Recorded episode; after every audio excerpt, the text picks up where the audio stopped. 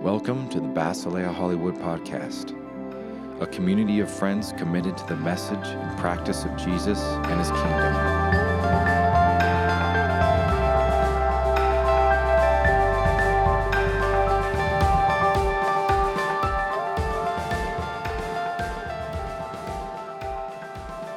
Hey everyone, I'm Troy. This is my wife Suze. We're the lead pastors here. We're so happy to be with you. And um, I was going to tell a joke, but I'm going to just. Okay. Um, we only have so much time. Time's of the essence. So, if you if you walked in, if you just walked in, um, you notice that uh, things probably look a little bit different than normal today uh, as it is Easter. We celebrate the death and resurrection of Jesus Christ um, and what that means for us. Um, we uh, actually love to share a meal together, as Sue said. Um, so we're going to do that. We're going to talk a little bit about Easter. What does it mean, and why does it matter? Um, so I think you're going to start. Is that right? No, I'm totally getting it wrong. Oh, okay, great. So this is our first time doing this, right? So we're just learning. Um, so let's read the text together. We're going to be in Luke's Gospel, chapter 24. If you have a Bible, uh, I would love for you to open it. If you don't have a Bible and you'd like one, uh, just go ahead and raise your hand. And we have some here. And if you want, you can keep it. Anyone else? So it's like, Saul, you want? Oh, thanks. Okay. Awesome. So we've got our, our paper editions. Maybe you have an electronic device with the Bible, or you've got it memorized, you know, whatever, wherever you are.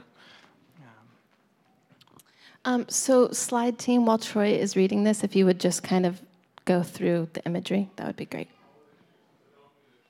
Don't do the scripture. Yeah.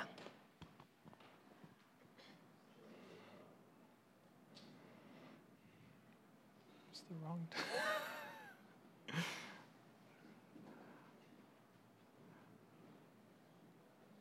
It's right here? Yes. Okay. Just work it out. Uh, okay, so Luke 24, starting at verse 36. While they were still talking about this, Jesus himself stood among them and said, Peace be with you. They were startled and frightened, thinking they saw a ghost.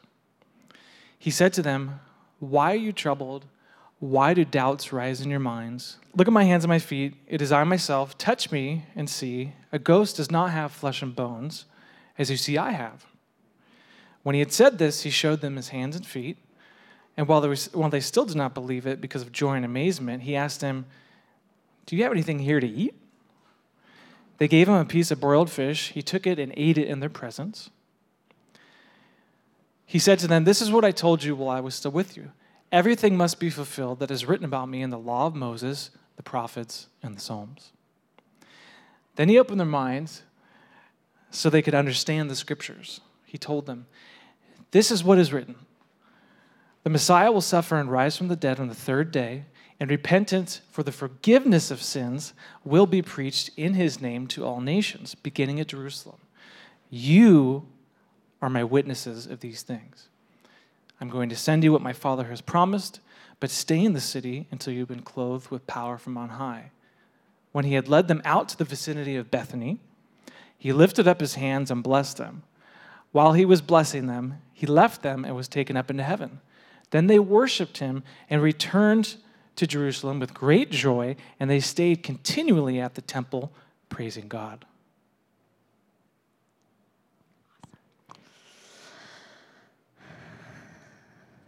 I love you all. Do you feel embarrassed? No, it's fine. Um, can I pray again? Is that okay? Let's pray. So, Holy Spirit, come. We just um, we thank you for this morning and this day that we get to celebrate together. And uh, yeah, I just pray that you would open our minds. Let let um, your resurrection and like the understanding of that transform who we are every day. Amen. So I really liked this imagery because it like looks like the people that were actually there.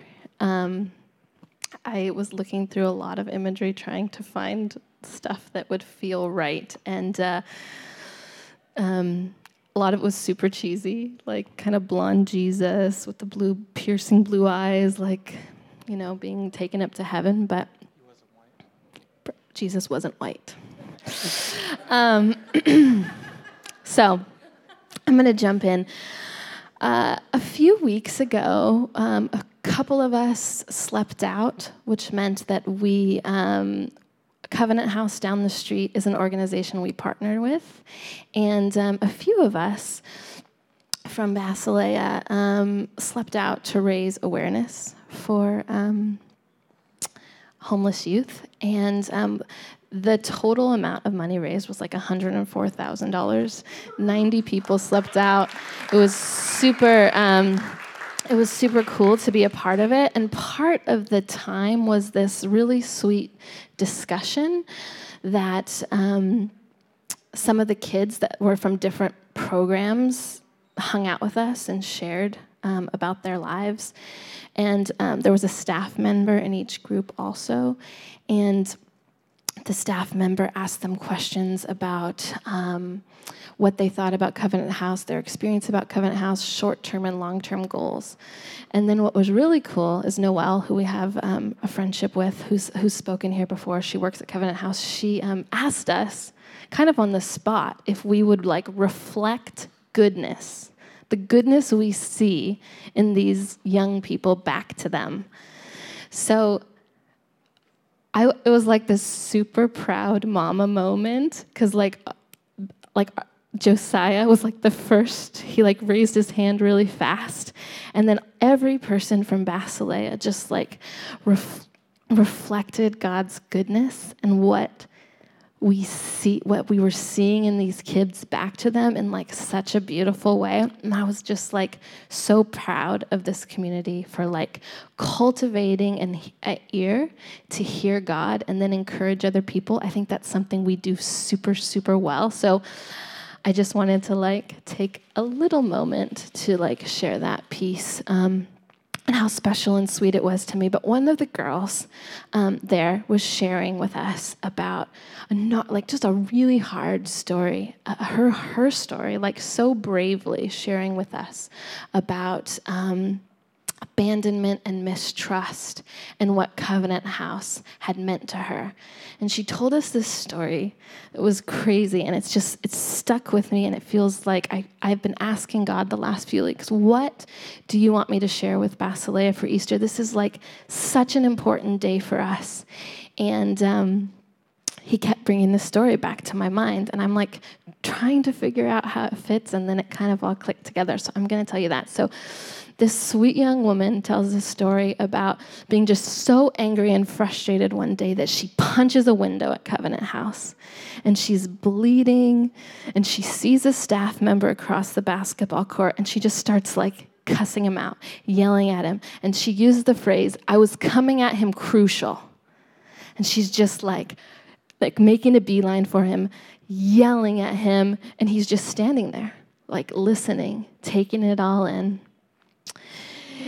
and she gets close to him, still yelling in his face, still kind of on the I mean, she she was actually crying when she was. She told us not to say that, but she was crying when she was sharing the story. But his um, his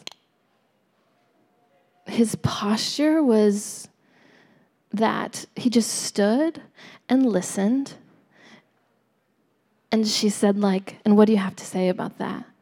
And he was like, everything's going to be okay and you don't have to leave. And like in that moment, like everything was diffused for her. Like understanding of like love and forgiveness and like testing boundaries and testing limits and testing to see how much somebody will love us. Like God loves us. Like that. And so Covenant House for us has been so cool to like watch an organization that is super effective and doing Jesus well. and this word crucial, this, this phrase, I was coming at him crucial.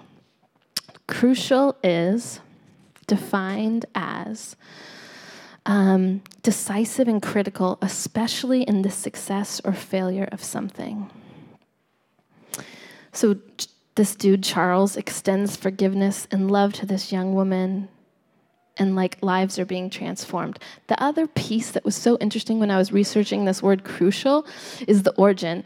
Um, it is from the early 18th century, and in a sense, it's cross shaped from the French and Latin crux, cross. And the sense of decisiveness is from Francis Bacon's Latin phrase, Bill, what's that Latin phrase? Instantia crucis? Good enough. Um, a crucial instance, which he explained as a metaphor for the crux or finger post marking a fork at a crossroads. And the cross of Jesus isn't the super decisive act of God for us. Um, believing in Christ's resurrection is this kind of this little definition a fingermost a finger post marking a fork at a crossroads. When we believe in jesus' death and resurrection we're invited into love and forgiveness that changes our lives forever. And what was super cool about this text and why I really like this text is because the Luke text is that Jesus has like endured violence and rage coming at him crucial. And he raises from the dead. His tomb is empty. He's told his disciples that he's going to do this. He's also like raised other people from the dead. Lazarus has been raised from the dead. Jairus' daughter's been raised from the dead. Like they've witnessed this, but they're still hiding. They're still scared. And I love the emotions in verse 38 and 41. They're, they're going between trouble and doubt and joy and amazement. And that is sometimes how I feel about the resurrection. And there's like soup, there's like grace for that. When you're like trying to understand a God that can raise us from the dead, who will raise us from the dead, like as a first fruits, he goes first in everything. So Jesus died and rose from the dead so that when we die, we will raise from the dead. And I love that, that the text includes these like people who are really frightened and emotionally like trying to figure it out. And I think it's really important and the power of this is in the fact that this is a this is a physical resurrection.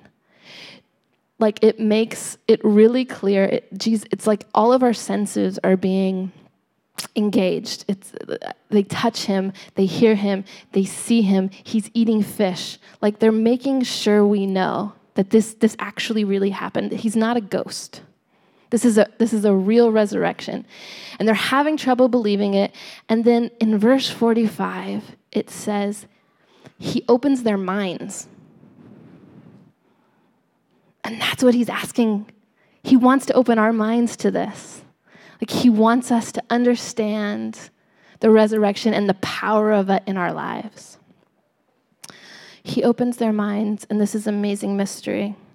And I just want to pray that God would do that for us today. Um, and that we would live in this in this crucial that we would believe in this like that we would come at life crucial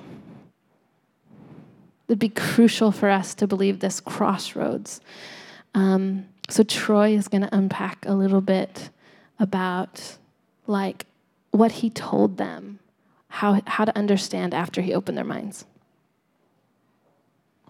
Yeah, so I just want to read uh, two verses, sorry, three, starting in verse 45. Uh, it says, Then he opened their minds so they could understand the scriptures. He told them, This is what is written The Messiah will suffer and rise from the dead on the third day, and repentance for the forgiveness of sins will be preached in his name to all nations, beginning at Jerusalem. So, Jesus is saying, This is the gospel. This is the good news. This is the thing. He links his death and resurrection to forgiveness. So, because of the death and resurrection of Jesus, there's a new way to be human, there's a new way to live. We can be forgiving because we've been forgiven in Christ. Jesus and his death and his resurrection has canceled all our sins, taken away all our guilt and all our shame so that we can be in a real personal relationship with God. We can be known, we can know, we can talk to him, we can listen, we can love him, and we do this not only on an individual basis, but in community. So Jesus made the way for us to be in relationship with God. This is all about relationship. And if you're here today, and maybe we'll give a little bit more space towards the end, but if you're here today and you want to know Jesus in a personal, intimate way, you want to hear his voice, um, we'd love to come alongside and pray with you.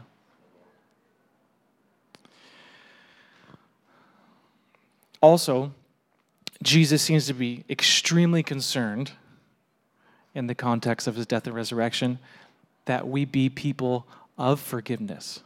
We are able to give what we've received from God. So, Jesus, first, he can free us from our past. Jesus has that power. What do I mean? We've all been hurt. All of us have been hurt in our life by various people mom, dad, brother, sister, grandma, grandpa, friends, pastors, coworkers bosses, teachers. We've all been hurt in a variety of ways. And when people hurt us, that, that hurt doesn't just magically go away, it stays with us and it affects us. But Jesus can heal those wounds in the context of forgiveness. Here's an example a guy named Francis MacNutt. He's probably one of the most um, uh, well known writers on healing prayer. He, he tells this story. I remember being asked by a woman to pray for an inner healing, which he's talking about an emotional healing from being hurt by someone.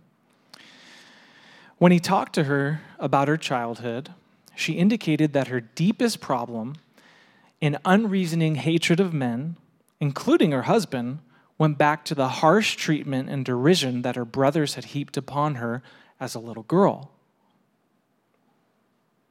Before praying for inner healing, I asked her to forgive her brothers. This she refused to do. I told her that this would block any healing. She still refused. When I asked her why she hung on to the resentment, even though she was being destroyed by it, she thought for a while and replied that if she forgave her brothers, it would take away her last excuse for being the harsh kind of person she was because she could no longer blame them. After praying a short time more, she realized how contrary this was to her Christian faith and to her professed desire to be whole. With tears, she forgave her brothers as best she could, and then she received the healing that she was so desperately looking for. Jesus has the power to heal our hurts from the past. And second, Jesus can fill us with hope for the future. We're all broken human beings, right? Yes. Thank you. Maybe you're all good. I don't know. Uh, just, just checking. Um, we're all messed up. We've all got all kinds of issues and brokenness that plays out in different ways. And God designed us to be in relationship with one another. It's this weird tension of having this inner desire to be connected to other people, and yet we get hurt. So that makes us, you know, somebody hurts me, the easiest thing to do is just to cut and run. But God is actually calling us to this new way through forgiveness. Unintentionally or intentionally, we hurt each other. And one very smart pastor said, Forgiveness is the currency of the kingdom. So, in other words, in order for us to have real relationship with each other as a community, forgiveness has to be on the table, or this thing just isn't going to work. For example, somebody hurts you, you might say something like, Hey, you know, when you said, did X, Y, and Z, it hurt. And here's why. I love that Jesus is all about relationship and that we get to speak honestly with each other. And we don't have to uh, just like keep it all in. We can talk. Also, if you're on the other side of that conversation, I think the temptation, because it's easier, is to be dismissive of uh, someone's feelings or experience. Uh, what I mean, uh, you know, someone might say, "Hey, you hurt me. Here's why," and the easy response would be uh, something like, "Oh, well, y- you don't need to be hurt. I didn't. I didn't mean that." And what that's doing is uh, sort of muting the other's voice. Because really, it doesn't matter if you meant to or you're not, it matters that you hurt the person. There's a saying seek to understand before being understood. That's a hard posture to take because I just want to be understood. But seeking to understand, this is the Jesus way of doing relationship. I'm sorry I hurt you. That totally wasn't my intention.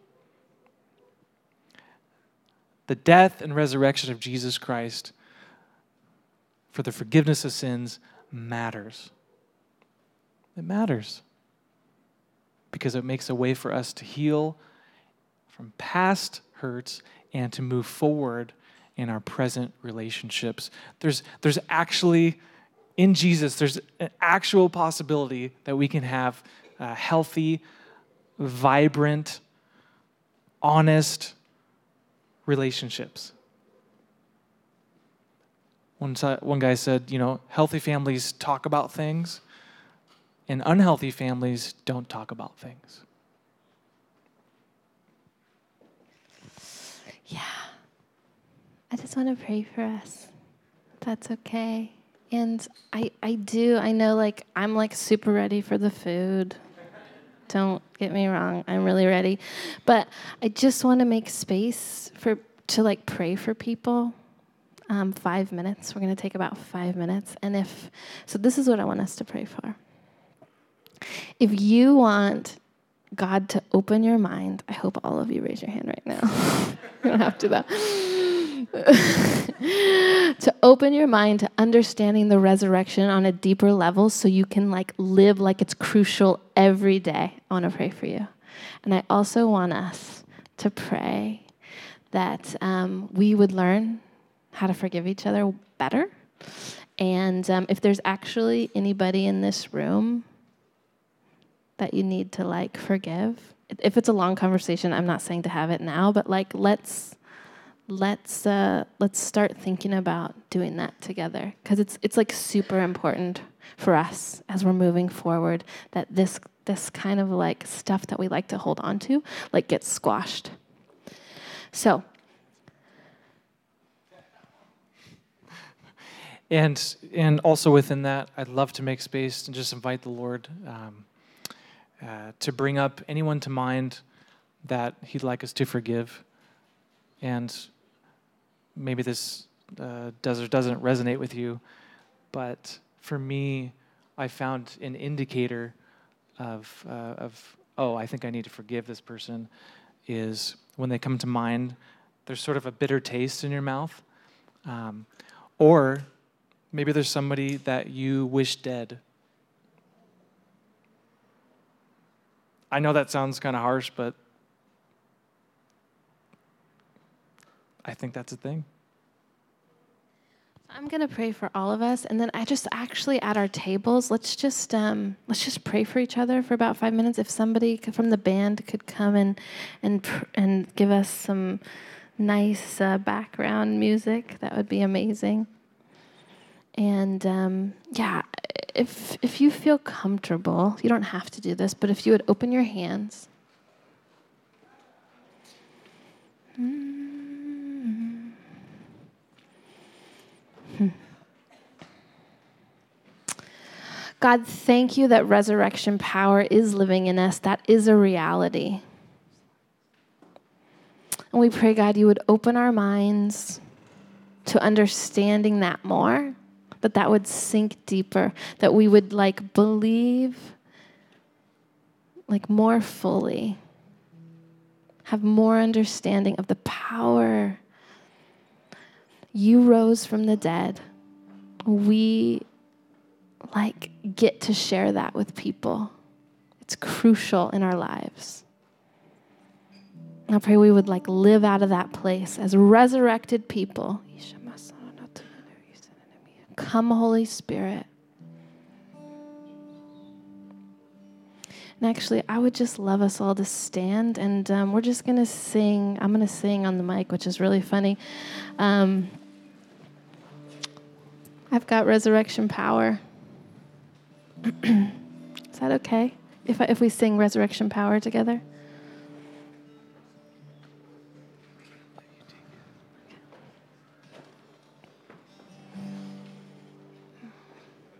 It's okay, I'll sing it. I've got resurrection power living on the inside, Jesus. You have given us freedom. No longer bound by sin and darkness,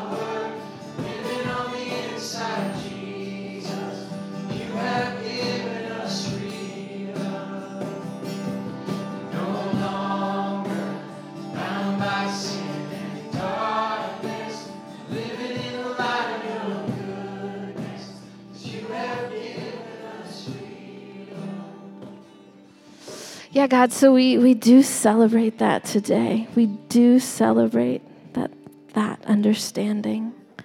And we pray that it would spill out into the rest of our lives. More and more, more of you, God, more of you. Hmm.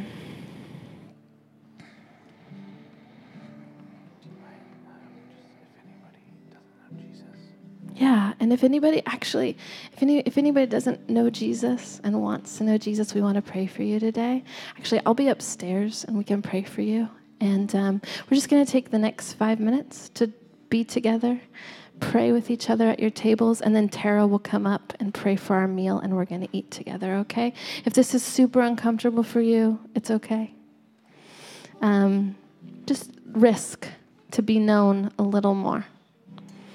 Um, so, yeah, we're going to take five minutes, pray for each other, and then Terrell's going to come up and pray for our meal together, okay? And I'm going to be upstairs if anybody wants prayer.